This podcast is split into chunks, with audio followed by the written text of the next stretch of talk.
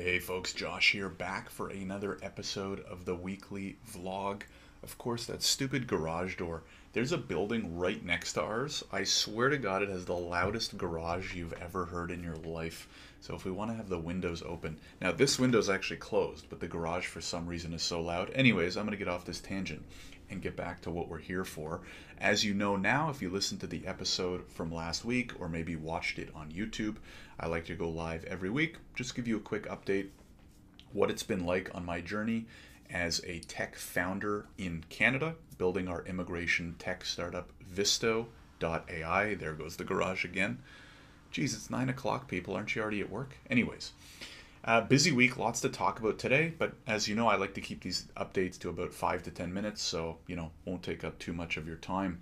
Uh, busy for a few reasons. Number one, we're actually closing up, hopefully this week, another round of funding for the company, which is awesome. Long story short, we've had a really good six months.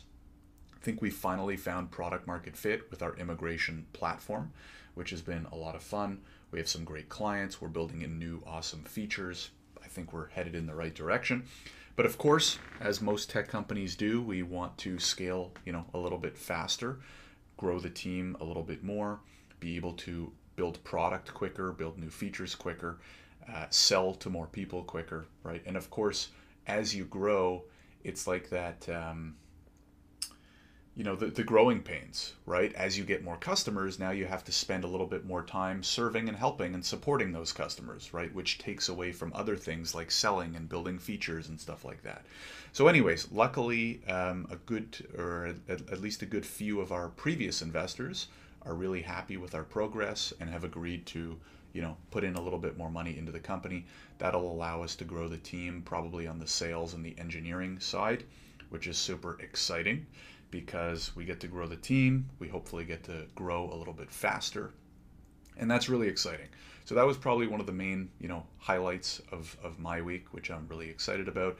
If you have any experience or thoughts on, you know, raising funds for a tech company, then always open to those thoughts in the comments. If you're watching on YouTube, if you're listening to the podcast, I don't know. Can you comment on podcasts? I don't I don't know. But either way, I'll put a link in the description to my Substack, uh, which you can you know, respond to by email. A um, couple other things I wanted to talk about this week. Num- number one is I started getting a little stir crazy at home, right? As you can see, I mostly work from home. We are a fully remote company. And I almost think it's like a good thing and a bad thing when you have a good home setup, right? Because we work fully remote and our plan is to stay fully remote for quite some time. And when you know that, you start to upgrade your home setup right? I got a new computer chair, which you can see the top of if you're watching on YouTube. I have my dual monitor. I have a good standing desk. So the good thing about that is it's comfortable and effective when you're working from home. The problem is, especially because I'm more of a homebody, is it's hard for me to justify working somewhere else, right? Going to a coffee shop, going to the library, going to, you know, co-working space, whatever, because then I got to bring my laptop and it's like one smaller screen and it's not as fast. And if you have to take a bunch of calls which you know my weeks are filled up with mostly a lot of calls right? Doing a lot of demos sales calls networking partnership chats stuff like that which can be hard to do if it's like a busy coffee shop right but that being said after like five plus months of pretty much working from home you know 28 out of 30 days of the month i was kind of feeling it a little bit and one suggestion that was given to me by a, a, an entrepreneurial mastermind I'm in, which I'm very thankful for, is hey, why don't you just block off one afternoon so that nobody can book calls with you that afternoon and then just go to a coffee shop, right? Even if you work for two, three, four hours, removes you from your office, fresh headspace, stuff like that. So on, on I got that advice on Tuesday and I had noticed that on Thursday I didn't really have any calls booked after 1 p.m. So I just blocked off my calendar from 2 to 5 p.m. so nobody else could book in. I had a few calls in the morning, got them done by 1 p.m., went to a coffee shop um, across the street, ironically, not very far at all. And it was just kind of nice, that change of scenery, right? Again, I think people can be extremely efficient working from home, but there's something about also getting out, switching up your environment, having other people, you know, working around you. I don't know if you guys believe in like that energy, you know, like that ethereal kind of energy around you can be a positive and probably a negative thing, but you know, if you're in a positive environment, getting that positive energy can help. So that's that's one tip that, that I learned this week.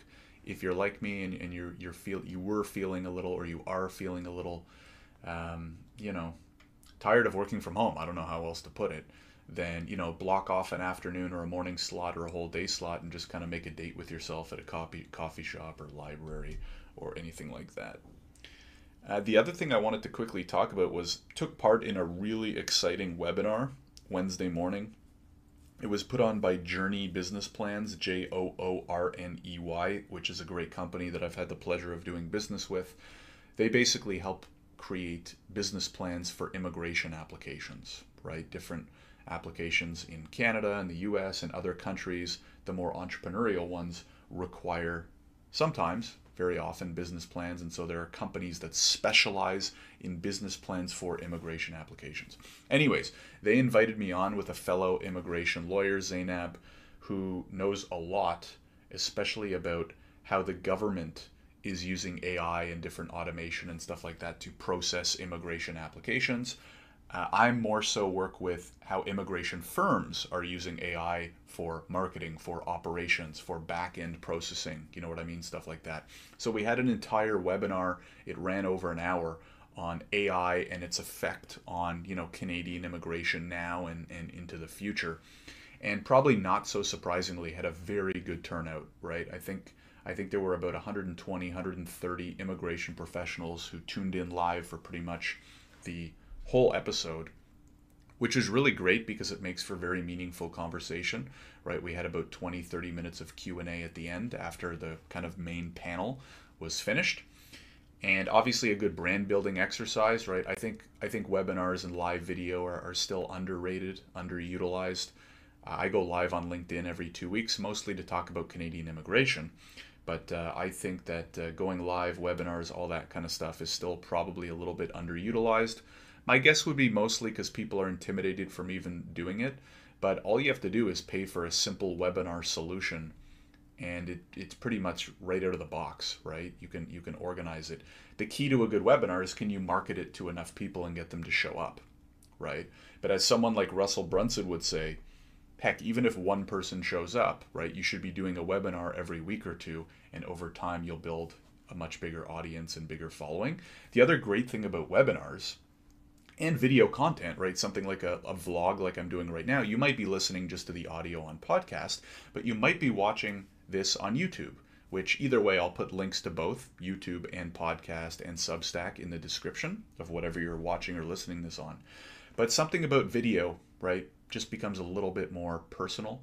And those that are watching or tuning in or listening will probably get to know you, quote unquote, a little bit more, right? The know, like, trust factor will be increased a little bit. So if you're not already, if you are, you know, trying to build a business, grow a build, grow a business, build trust with the audience, and you're not doing video, I think you're leaving food on the table, right? Maybe you're not comfortable putting your face out, blah blah blah, right? I, I don't know. I, I think if you're trying to build a business, you should probably try to get over that as quickly as possible, unless it's something where you really don't have to be the face of the business. But um, as we all know, building the brand, building your personal brand, I think has never been more valuable and opportunistic than right now. So that's my recommendation, right? Get out there, get on webinars, host webinars, run webinars, go live, right? You never know what'll happen. For us, it certainly helped build the brand, drive a bunch of leads, start a bunch of good conversations. So no complaints there that's it for the updates. Uh, I also like to quickly mention books, right? As most of you know, I'm always, at any point in time, always reading a book. It's most often business or, you know, biographies or autobiographies of business people. Sometimes it's fiction. Usually a couple times a year, I get into my fiction fantasy kind of mood. I'm not in that mood right now.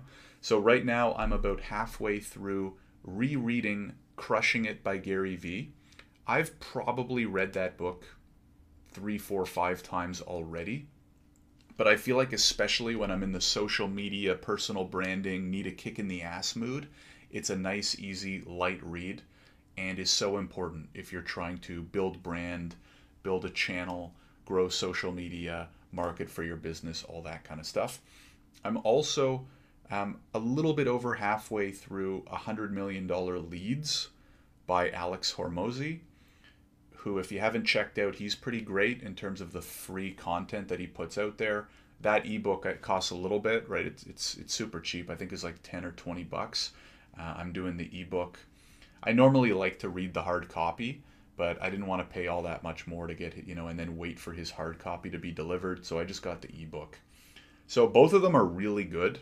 I think I think one theme for both of them is number one, it will help you in marketing and sales. Absolutely. And then secondly is they both have a very casual style. They both write very casually, very easy to read, very quick to read. They draw you in, they get to the point. Really good. So I, I would recommend reading both of them if that's something that you're interested in. That's it for me. Another week in the books. Hopefully you enjoyed. If you did, please let me know. It really helps if you're watching on YouTube, if you like and subscribe to the channel. If you have any questions or topics that you want me to discuss, feel free to leave a comment. If you're listening on the podcast, thank you very much. If you could leave a review or whatever the heck they allow you to do on the podcast platform that you're listening on, then that would be great.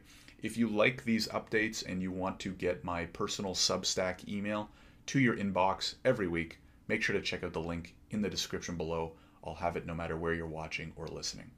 Thanks again for tuning in. Hopefully, you're enjoying these updates. I'll keep doing them every week. Have a great week on your end, and I will see you in the next one. Take care.